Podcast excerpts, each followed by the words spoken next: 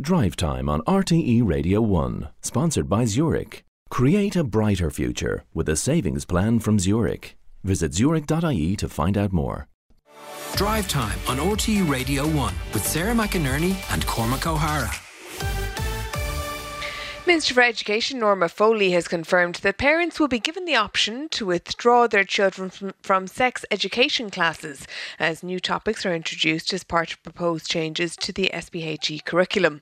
With the syllabus set to be expanded to incorporate discussion around pornography and sexual consent, just how should conversations around sex education be managed? And as parents, what is the best way to educate your children beyond the birds and the bees? Well, we're joined now by sex educator Sarah Sproule to answer some of those questions. You're very welcome, Sarah, to the programme this evening.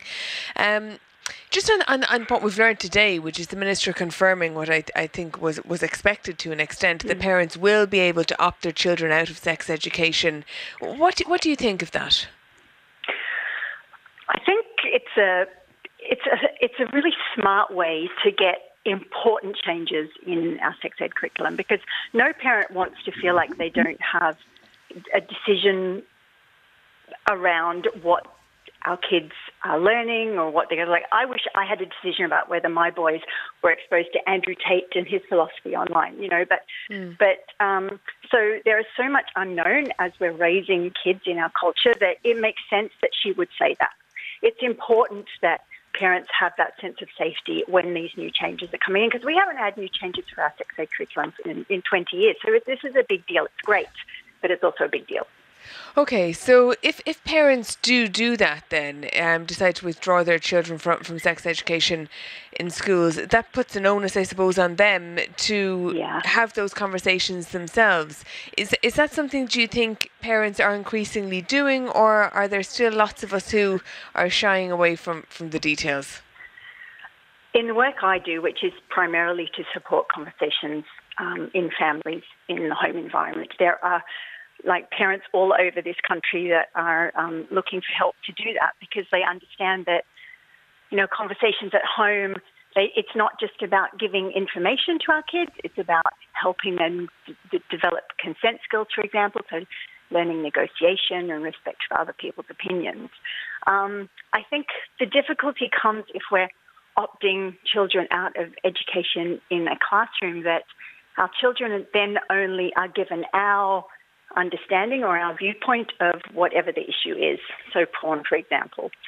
And if a parent hasn't made a huge effort to um, educate themselves about the nuance of that and how to develop porn literacy, for example, in a in a young person, then it's their child that is going to um, bear the impact of a lack of, you know, information or um, a lack of opportunity to debate topics with other people their own age with an adult present.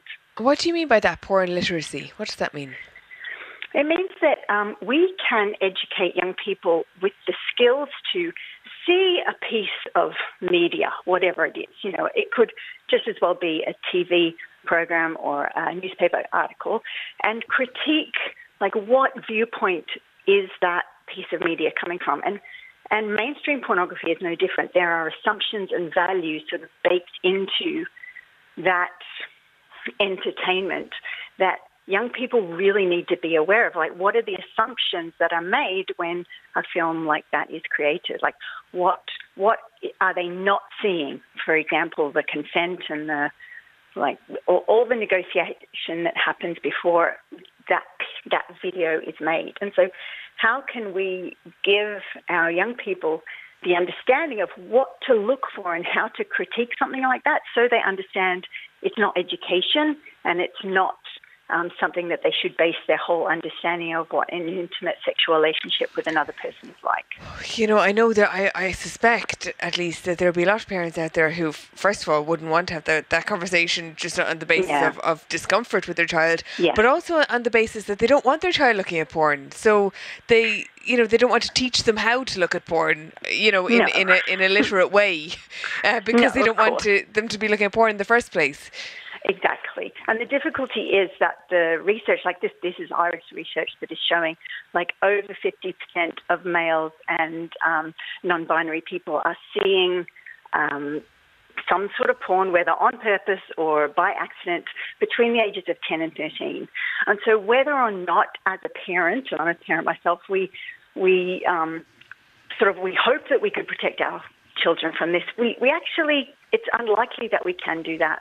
And so, in the same way that we teach our kids to swim, just in case they fall off, you know, the the pier down in Wexford or whatever it is, we're also teaching them about what is realistic and unrealistic in sexualized contact content they might see online and how do they protect themselves and the people they get into relationship with um, with accurate information um, of how to talk about all that sort of sexualized stuff. And I acknowledge it is really, really difficult. And that's why it's almost like a a relief that schools are starting to take this, some of this responsibility on because when you think about educating young people on pornographic content, for example, if they're getting accurate information from both sides, from home and from school, we are setting them up for so much more success.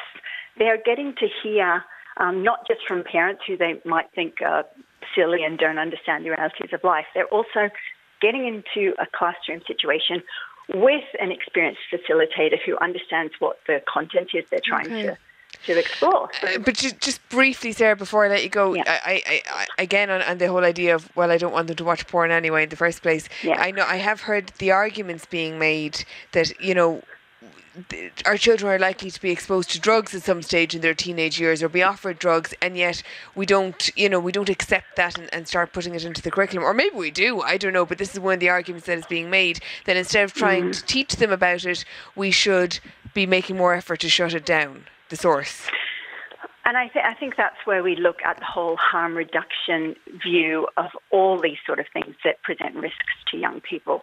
You know, there there are amazing people working in um, in the the drugs world that would talk very knowledgeably, and it's not my area, about how um, harm reduction is so important and so effective when it comes to drug use. But as I say, that's not my area. So okay. we're sort of seeing commonalities in both those things. Okay, well, no doubt we'll speak to you again because lots more to come on this uh, new syllabus, I think. But thank you very much for joining us. That's Sarah Sproule, sex educator. Let us know what you think to 51551.